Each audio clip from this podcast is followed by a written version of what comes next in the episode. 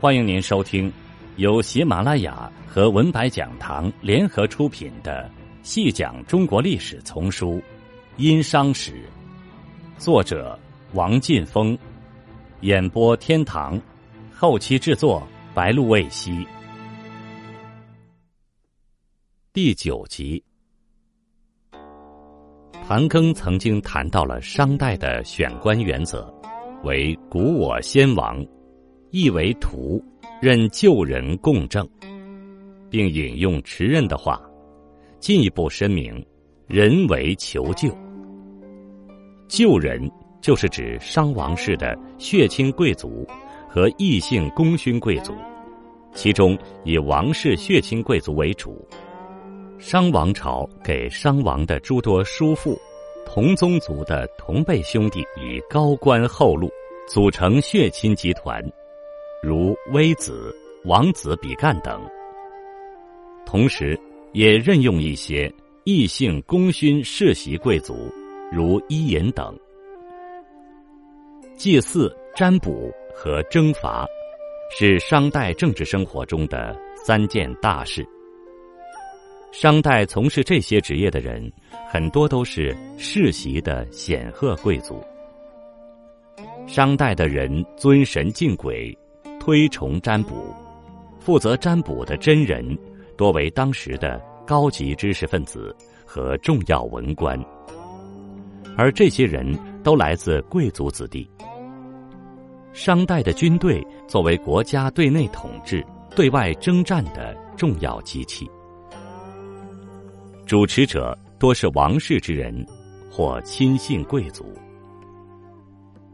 如武丁时期的重要将领妇好，就是武丁的妻子。望城、毕、阙，都是商王的亲信贵族。另外，商王朝内服和外服的重要官员，都是由大贵族担任。商代任用亲信贵族，也有一定的甄选标准。这些标准大致有。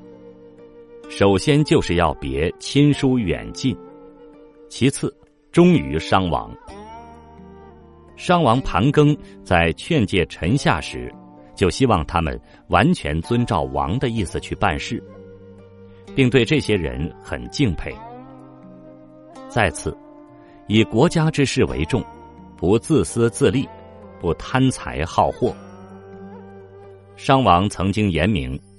自己不会任用那些贪财好货之徒，而愿意任用恭敬为国家利益、民众营生出力的人。第四，对部属民众爱护，不加戕害。商王曾劝诫官僚，不要侮辱年老体衰的人，不要欺凌弱小的人。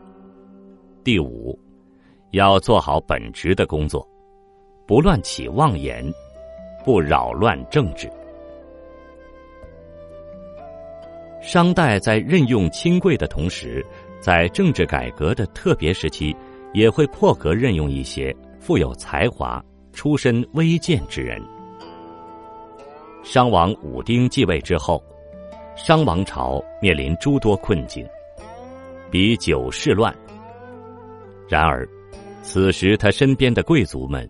多是平庸无能之辈，而且逐渐形成强大的政治保守势力，对武丁的改革百般阻挠。武丁自己曾在民间生活，深知他们中间有治国良才。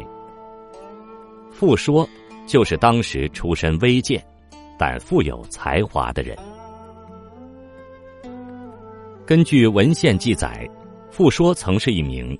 筑城的奴隶，居北海之州，环土之上，依鹤待所，拥住于复延之城。还有人说他是囚犯。总之地位很低下，但是他很有治国的才华。武丁为了启用傅说，打破了很多常规。武丁三年不说话，寻找对策。最后谎称自己做了个梦，梦见遇到一位有经国济世之才的人，命令下属去找。这样才把傅说招到了身边。武丁得到傅说之后，群臣相得，终于收到了较好的治理效果。伊尹对于商汤，也是其非常时期任用的非常人才。商汤当时有灭夏的雄心，但缺乏有才华者的辅佐。伊尹当时只是一个耕于有身之野的农奴，也有人说是陪嫁的腾臣。他因为能做出可口的饭菜，常被商汤引在左右。他也以做饭打比方，跟商汤讲说治国的大道理。商汤以为他有才华。于是任用为相。商汤在伊尹和另一位贤能之士仲悔的辅助下，终于率领商族及其盟友打败夏桀，而建立了商王朝。商代自武丁之后的国君，多是些平庸享乐的帝王，不能及时改革社会中出现的问题，所以到了商末。因道日衰，贵族们则嗜酒成风，奢靡不振，国势日危。正是在这种情况下，帝禹把帝位传给了拥有很高天赋的帝辛及商纣。据文献记载，帝辛资变节己，文见甚敏，财力过人，守格猛兽。帝以传位给他，就是希望他能力挽狂澜。商纣面对内忧外患，为不负重托，决定启用有能力无恶习的非亲旧人才，来对抗商王朝的既得利益集团。费仲、恶来，正是在这样的背景下被任用的。他们也进行了一些改革，然而。此时，商王朝已经积重难返，大厦将倾了。而且，商纣的改革触动了贵族官僚们的切身利益，旧贵族势力从中百般阻挠，与周族势力内外勾结，破坏纣王改革，甚至有些大贵族携带重器叛国投敌。再加上纣自身的暴虐腐败。使这场改革最终归于失败。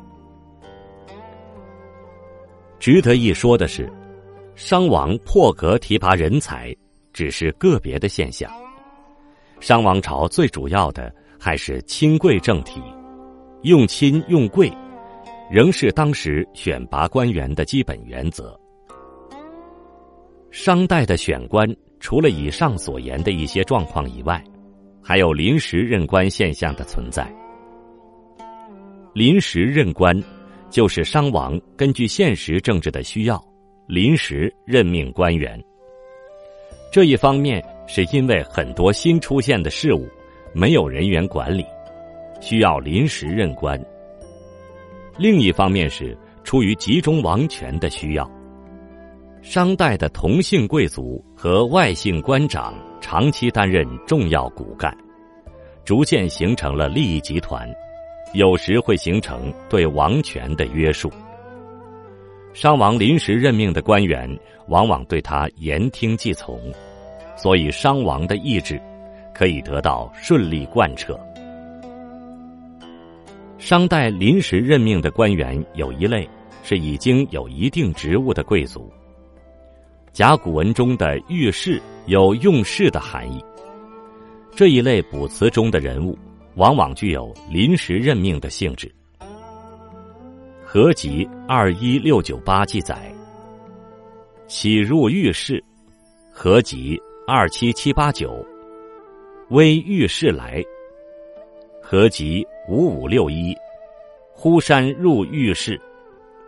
这里的起、微、山。都是商王朝的贵族或方国的伯长，他们就是被临时任命去管理一定的事务。商代还有一类被临时任命的官员，本身并没有固定的职务。商代有很多贵族的远方兄弟子侄，由于宗法的关系，在本族中的地位并不高，也没有固定的职位，他们往往成为商王临时任命的官员。商王有时还会从俘虏、罪犯、奴隶中选取一定的人，临时选拔为官员。殷商时期，贵族的地方伯长经常向商王进贡甲骨，商王会派一定的人员对这些甲骨进行检视。甲骨文中称为“士”。甲骨文中有这样的卜辞。羌公是石屯，石屯就是石队。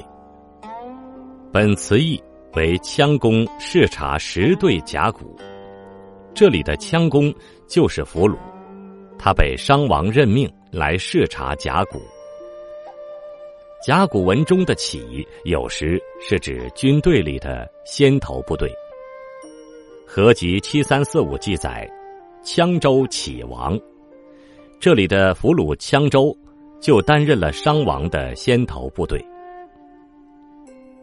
周武王灭商后，并不是立刻摧毁了商王朝的官僚系统，而是大范围的传承了商代的文官。这种传承表现在：其一，商周之际，很多商朝的官员投奔了周朝。《史记·殷本》记载，商纣之时。殷之大师、少师乃持其祭乐器奔周，大师、少师是商朝管理祭祀音乐方面的官员，他们在商末投奔了周朝。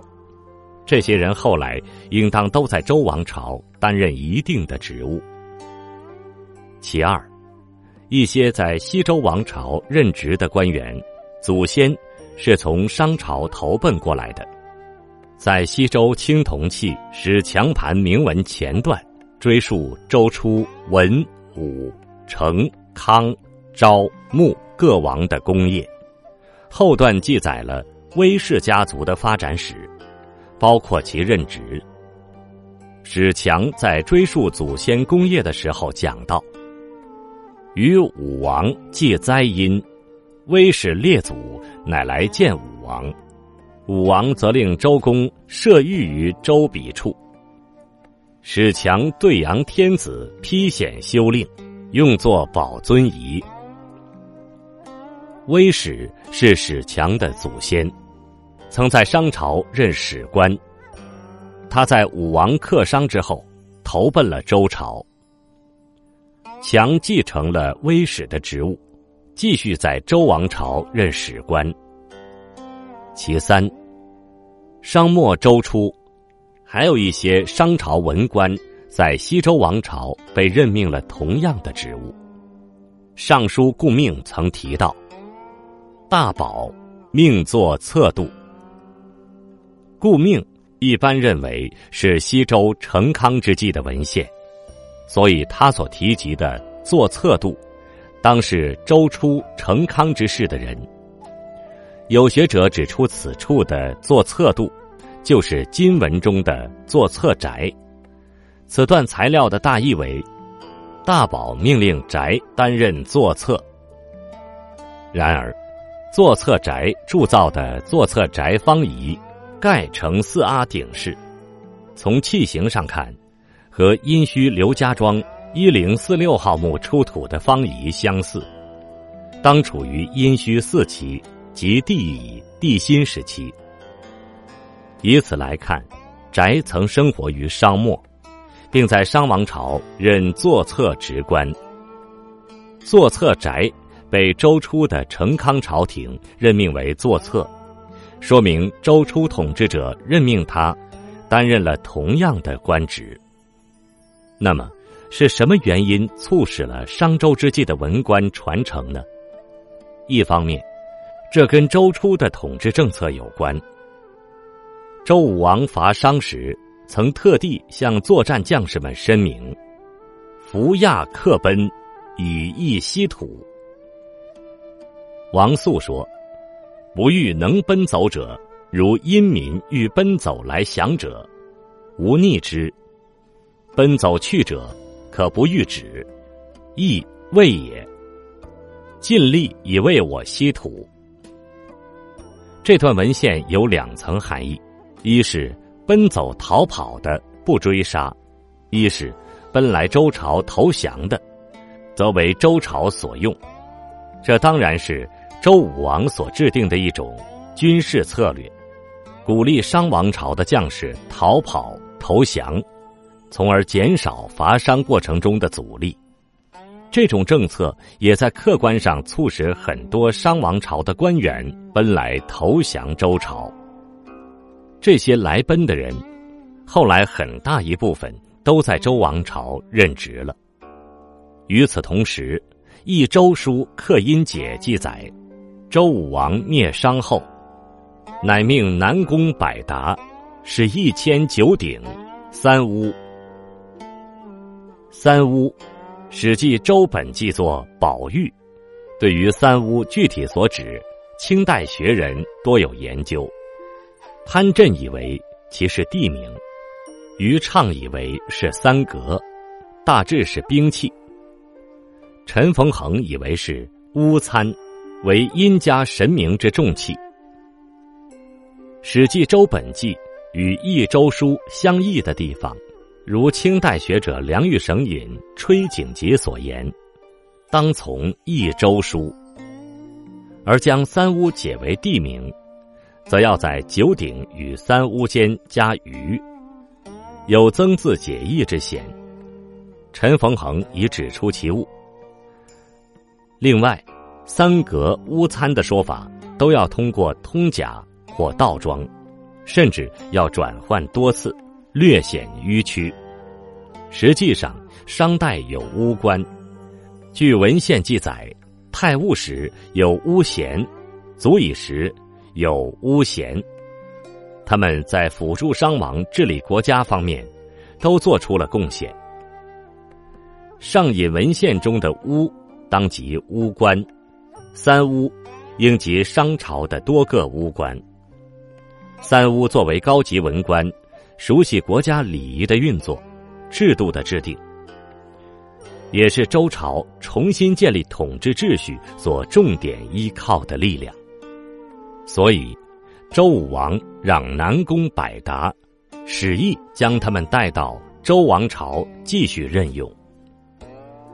另一方面，这与商周之际的教育状况有关。因商西周时期，私学尚未兴起。大部分人没有机会接受教育，一些从事文职的官员通过家族内部传承教育，掌握着很好的知识，被当时的政府所倚重，从而能世代保持官禄，虽历经不同的朝代而不变。司马迁在回顾其家族的历史时说道：“昔在颛顼。”命南正仲以司天，北正离以司地。唐虞之际，少仲离之后，始复典之。至于夏商，故仲离氏世序天地，其在周。